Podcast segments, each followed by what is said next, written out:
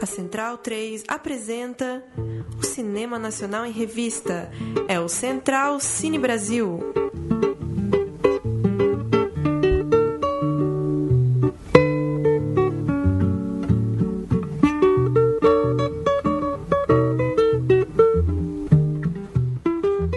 Boa noite, está começando agora a segunda edição do Central Cine Brasil, o programa que fala de cinema brasileiro aqui na Rádio Central 3. Eu sou o Lucas Borges e hoje nós temos um convidado bastante especial nesse programa, não é isso? Paulo Silva Júnior, boa noite.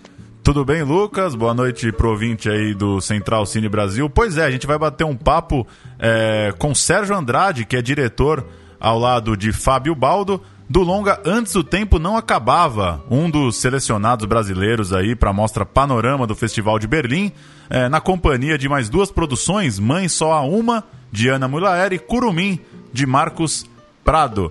É, tudo bem, Sérgio? Valeu por receber o nosso programa. Como vai?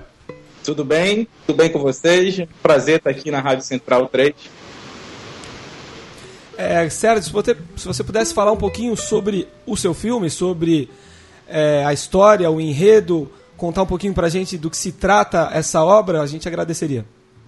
Certo. Antes do tempo não acabava, foi totalmente rodado em Manaus. Né? É a história do Anderson, que é um indígena que mora numa comunidade na periferia de Manaus, uma comunidade indígena na periferia da cidade.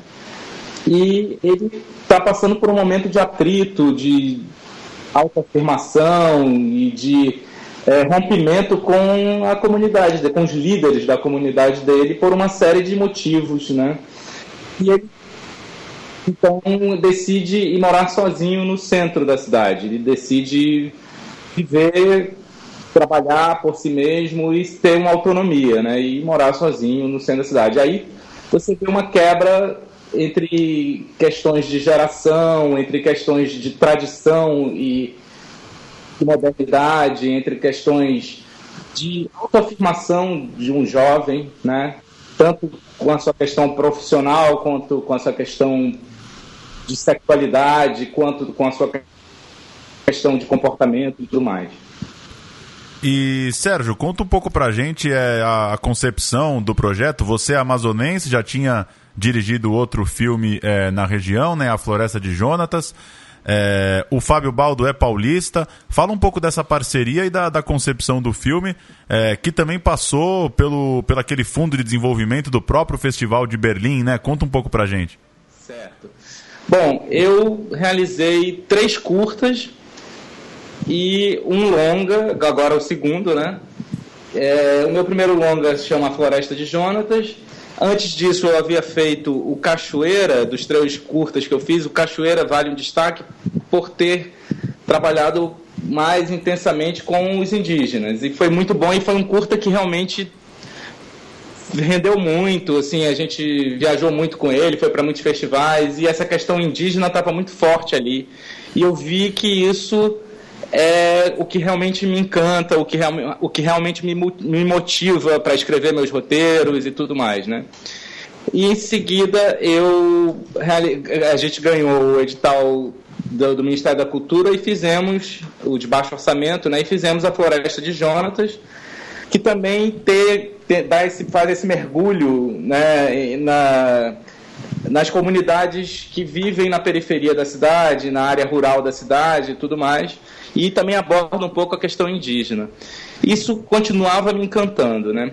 Na, a produção do, do, Floresta também foi toda feita lá em Manaus, com uma equipe toda de lá praticamente, e eu trouxe algumas pessoas. Entre essas pessoas estava o Fábio Baldo, que foi fazer o som e depois fez a montagem da Floresta de Jonatas.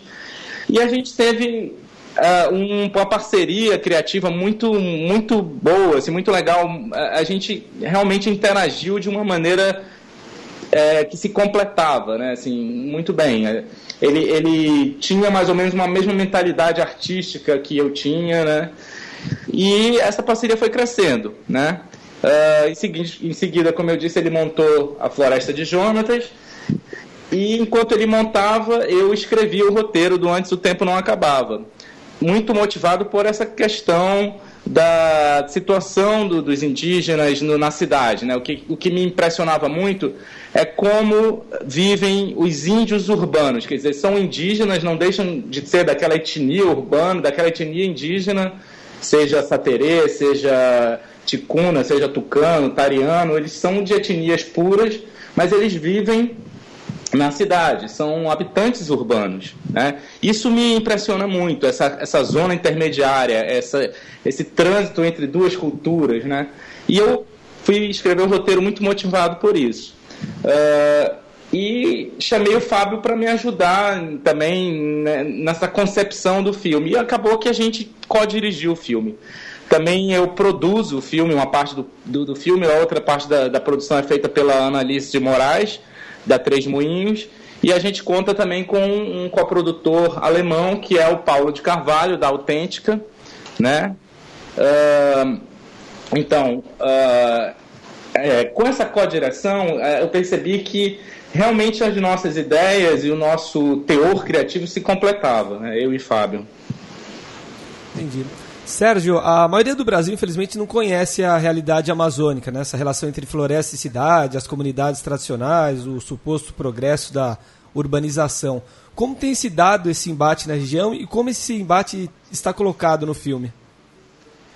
É, Manaus é uma, uma metrópole é, muito intensa no meio da floresta. Assim. É, um, é uma cidade grande, com trânsito caótico, é, com muito carro, com, com problemas de uma cidade grande como qualquer outra, né? E ao mesmo tempo a gente está em Manaus, a gente quase não vê a floresta, mas a gente sabe que a gente está no meio da floresta, né? E se a gente olhar para o horizonte, lá a gente vai conseguir ver a floresta.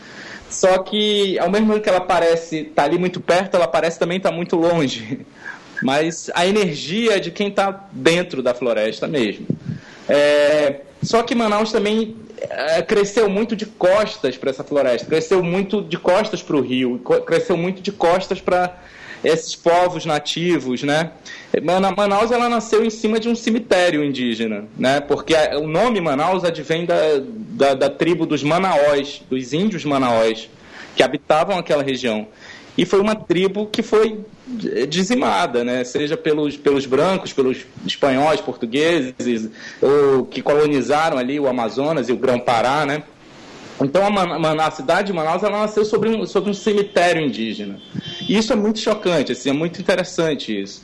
É uma grande metrópole, hoje em dia é um polo industrial incrível, né? E no mesmo estado você tem um polo industrial e tem uma tribo, uma, uma etnia indígena, que são os curubos, que, que é a mais isolada das Américas, né? é muito, é muito intenso isso também, muito, é muito forte, né? Ter essas duas forças no mesmo estado. Assim. E, e é essa a realidade que eu gosto de falar. E para a gente falar um pouco do, do elenco, da equipe, Sérgio, queria que você contasse como foi encontrado o ator, o Anderson Ticuna, protagonista do filme, e como foi essa relação. É, a equipe tem sua esmagadora maioria de pessoas é, nascidas no Amazonas, é, conta um pouco pra gente da relação da equipe e de como foi é, trabalhar com esses atores, é, com as pessoas mais ligadas ali diretamente à realidade indígena. Bom, o Anderson já havia trabalhado comigo é, no Cachoeira e eu já tinha de cara gostado muito da atuação dele. Eu via muito potencial nele, um potencial empírico, claro, mas muito é, direcionado, muito disciplinado, muito é, querendo crescer, né? Eu percebia isso, isso nele e a, e, a, e a, potência do olho dele, do olhar dele, da, da voz, da fala, da, da, dele poder dominar o idioma ticuna que ele fala, né? E me impressionou muito. Ele fez uma pequena participação no Floresta também. E quando eu estava escrevendo o roteiro do Antes o Tempo Não Acabava, eu, a, o personagem já ganhou o nome de Anderson porque eu já escrevia aquele personagem tendo o Anderson na cabeça, a imagem do Anderson na cabeça. Então, eu escrevi mesmo com o protótipo dele, assim, né?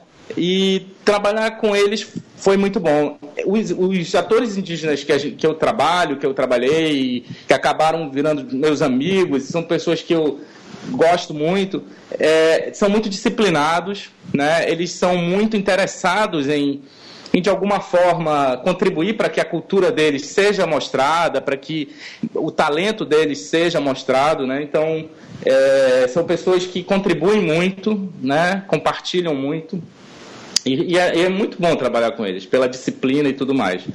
Nós contamos com a, a, esse elenco, ele, ele foi aprimorado e foi é, incrementado com, a, com duas pessoas. Uma foi uma, uma, uma, profissional de casting que eu tenho lá em Manaus, que é a Carla Menezes, que procurou assim as melhores figurações indígenas, os melhores atores indígenas para contracenar. E eles foram é, também preparados pela, pela Rita Carelli. A Rita foi um achado muito bom, porque ela teve uma vivência muito forte na vida dela. O pai dela é o Vincent Carelli, que fez o vídeo nas aldeias, e ele é praticamente um indigenista, né? Então ele, ele viveu nessas aldeias e a Rita, desde criança, convive com indígenas, morou em aldeias indígenas, então ela preparou o elenco indígena a, devido a essa, essa intimidade com a coisa, essa cumplicidade com, com a questão indígena. E foi muito bom. Ela também faz uma personagem, a Pia, no filme. E eu acho que foi uma conjunção perfeita, assim. Bacana. Sobre Berlim, Sérgio, é, alguns filmes brasileiros já foram premiados no, no festival, caso do Central do Brasil, Tropa de Elite 2 e o é, Que Horas Ela Volta. No, no, caso do seu filme, você não vai concorrer ao Urso de, de Ouro nem ao Urso de Prata, né? Aham. Uhum vai ser exibido no Festival Panorama, mas não concorre a nenhum desses dois prêmios, é isso, concorre, né? Concorre, ao, concorre a um prêmio de público, que foi o que, que Horas Ela Volta ganhou. Exato. E há a possibilidade, pela questão, porque o filme ele aborda muito essa questão da diversidade sexual, né? Uhum. De, de uma, uma questão da afirmação sexual, da sexualidade do personagem. Há uma grande possibilidade dele concorrer ao TED, Sim. que é o urso dado a esse tipo de filme. Exatamente. E fala um pouco, por favor, Sérgio, sobre como é colocar o norte do Brasil, que no próprio Brasil é, é tão esquecido, né, nesse circuito de aceitação do cinema brasileiro no exterior. E qual que é a expectativa né, para a estreia em um local tão importante para o cinema? Reconhecido Olha, por dar espaço né, para o cinema autoral, etc. Certo.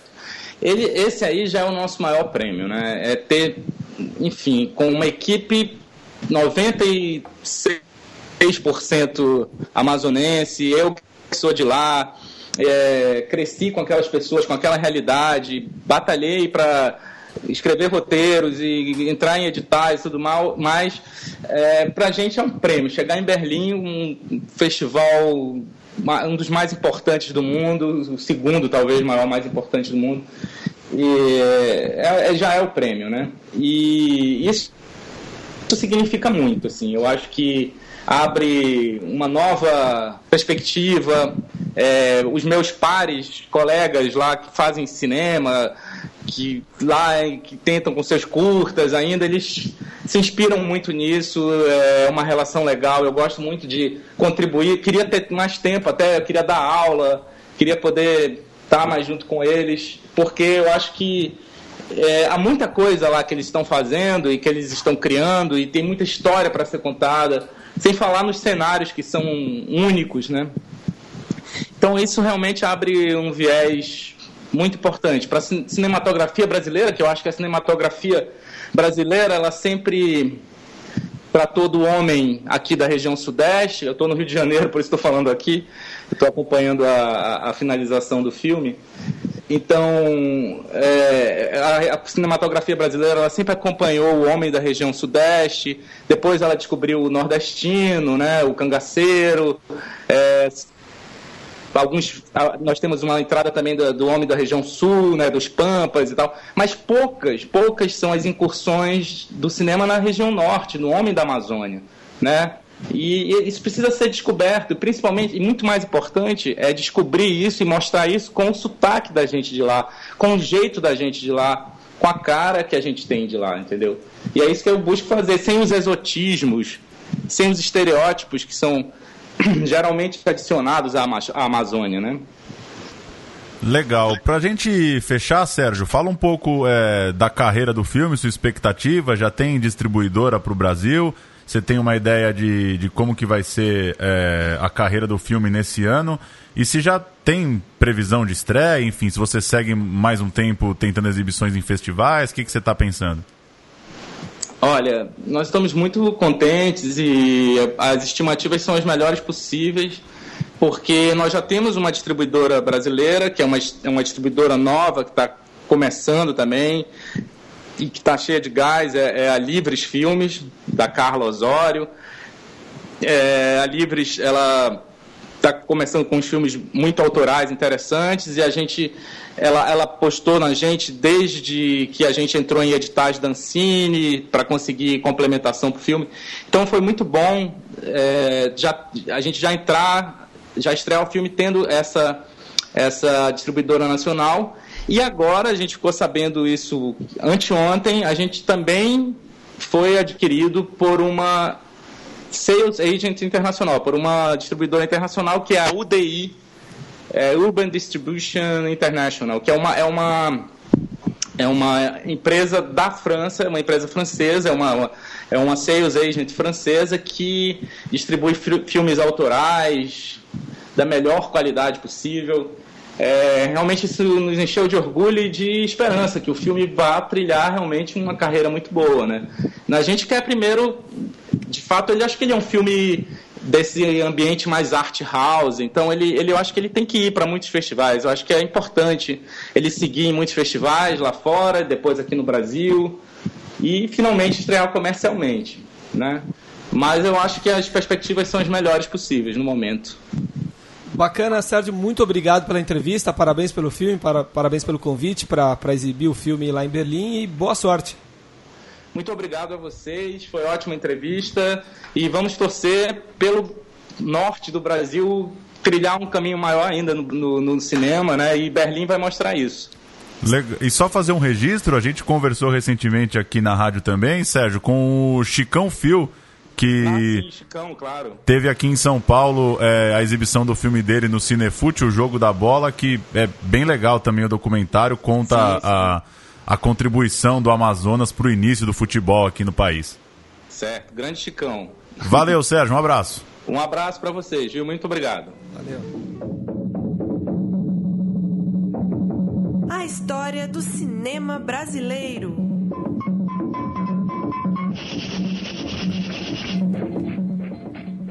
Paulo Silva Júnior, na semana do aniversário de 462 anos da cidade de São Paulo, comemorado em 25 de janeiro, nós vamos relembrar um ícone paulistano do cinema novo, São Paulo Sociedade Anônima, do Luiz Sérgio Persson.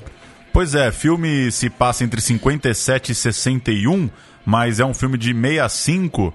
É, documenta a maior metrópole do país no ápice da sua pujança econômica. Uma viagem pelo passado com imagens do centro de São Paulo, do Parque do Ibirapuera, da Via Anchieta, na, já na ligação com o litoral, da Prova de São Silvestre e de outros conhecidos ícones locais, na época de uma cidade um pouco menos caótica do que a gente vive hoje.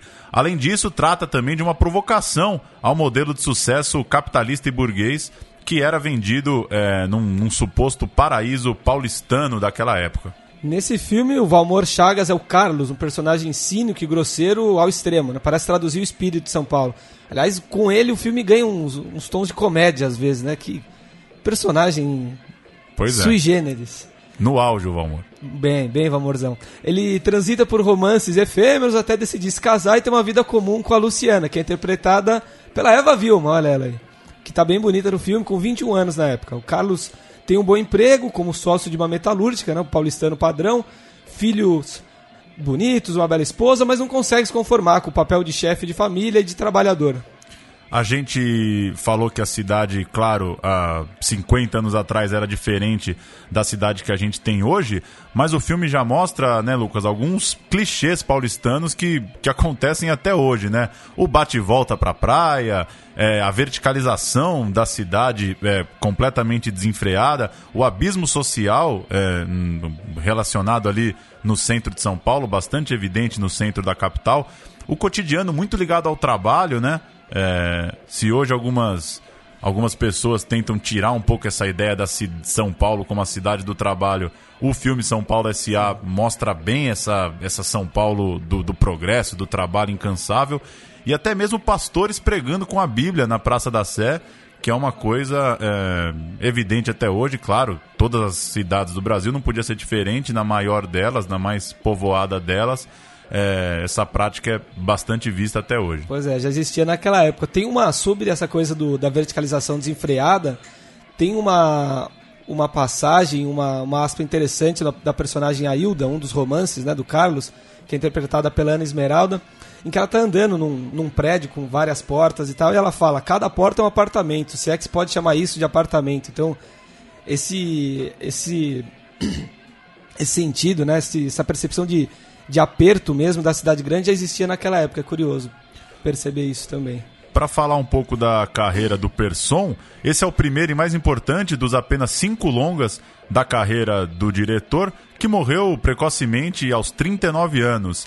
É, a filha dele, bastante conhecida atualmente, Marina Persson, diretora do recém-lançado Califórnia, fez um documentário sobre o pai, deve ter coisa aí de 5 anos, provavelmente. 2007. 2007, é. é, quase 10 então. Um documentário chamado exatamente Persson, que conta a história é, do Luiz Sérgio. A gente, para fechar esse bloco de história é, em homenagem à cidade de São Paulo, vai ouvir um trecho é, da trilha da bela abertura de São Paulo Sociedade Anônima, filme que está disponível na íntegra no YouTube. Vamos ouvir então um trecho da abertura, quase um minutinho aí da música que abre São Paulo SA.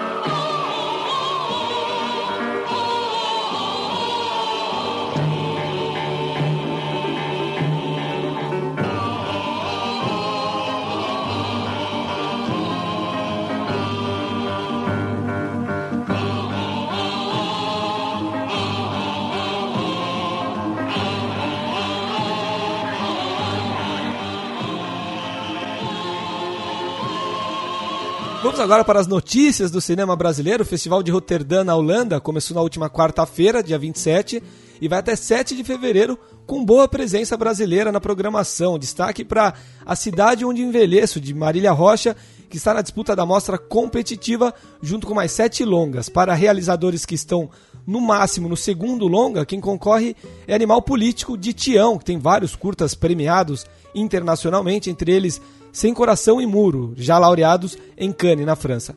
A dupla Abigail Spindle e Paulo César Toledo exibe o documentário Waiting for Beyoncé, que conta a história de fãs malucos pela cantora pop. Marina Persson, que acabamos de citar, estará com seu Califórnia na mostra que premia longas para serem distribuídos na Holanda. E na seleção de médias, o Brasil ainda está com São Paulo com Daniel, filme de Débora Viegas e Nicolas Tomé. É, falar um pouco de números, a Ancine divulgou nessa semana o informe anual de 2005 no cinema brasileiro.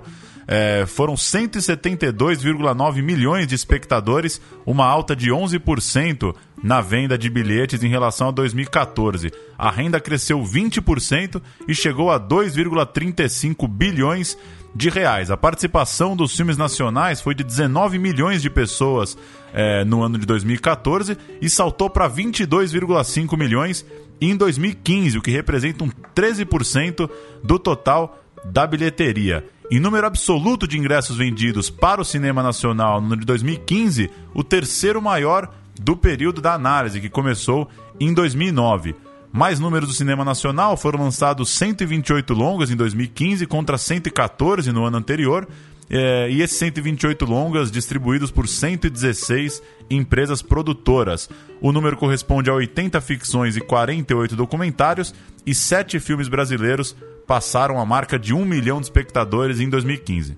Ainda sobre esse balanço da Ancine, o Parque Exibidor Brasileiro fechou 2015 com mais de 3 mil salas em funcionamento, número que, segundo a agência, não era alcançado desde 1977. Foram 252 novas salas inauguradas e um total de 304 novas telas, somando as reaberturas e ampliações. Sobre a digitalização, em dezembro de 2015, o cinema no Brasil chegou a 2.775 salas digitalizadas, 92% do total, contra apenas 62% ao fim de 2014. A Unifrance, que promove o cinema francês em todo o planeta, divulgou que foram vendidos 5,3 milhões de ingressos para filmes franceses no Brasil em 2015, uma alta de 44% em relação ao ano anterior. Com o resultado, o Brasil ficou no quarto lugar de exibição do cinema francês, atrás de China, Estados Unidos e Canadá e México. Entre os filmes do ano que estiveram por aqui, por exemplo, Pequeno Príncipe e Samba. Alceu Valença confirmou por página própria no Facebook a estreia do seu primeiro filme, A Luneta do Tempo, para o dia 24 de março. Segundo o próprio músico, que também assina a trilha sonora do longa, trata-se de uma ficção ambientada entre o Agreste e o Sertão, envolvendo circo mambembe, cangaço, amores, música e diálogos feitos em versos como um cordel. Trabalho realizado nos últimos 15 anos, com atuações de Irandir Santos e Ermília Guedes nos papéis de Lampião e Maria Bonita, a Luneta do Tempo foi premiado no Festival de Gramado em 2014 por melhor trilha sonora e melhor direção de arte. O filme Zoom, de Pedro Morelli, recebeu duas indicações ao Canadian Screen Awards e que será entregue em 13 de março. Zoom concorre por melhor roteiro original e pelos melhores efeitos visuais no prêmio desse ano. E saiu o primeiro trailer de Mundo Cão, com Lázaro Ramos, Adriana Esteves e Bubu Santana no elenco e direção de Marcos Jorge, de Estômago. Ramos vive Nenê, um apaixonado por cães e futebol, que entra em conflito com Santana, vivido por Bubu. A estreia do longa está prevista para abril e quem quiser assistir o trailer pode acessar as páginas do Central Cine Brasil no Facebook e no Twitter, Paulo Júnior. É isso então, Lucas Borges. Um prazer, mais um programa. E quem quiser acompanhar na própria página do programa também em central3.com.br, a gente vai postando trailer, filme, os vídeos, enfim, que infelizmente não seria viável passar em áudio. É isso aí. Valeu, até a próxima. Valeu, boa noite, até a próxima.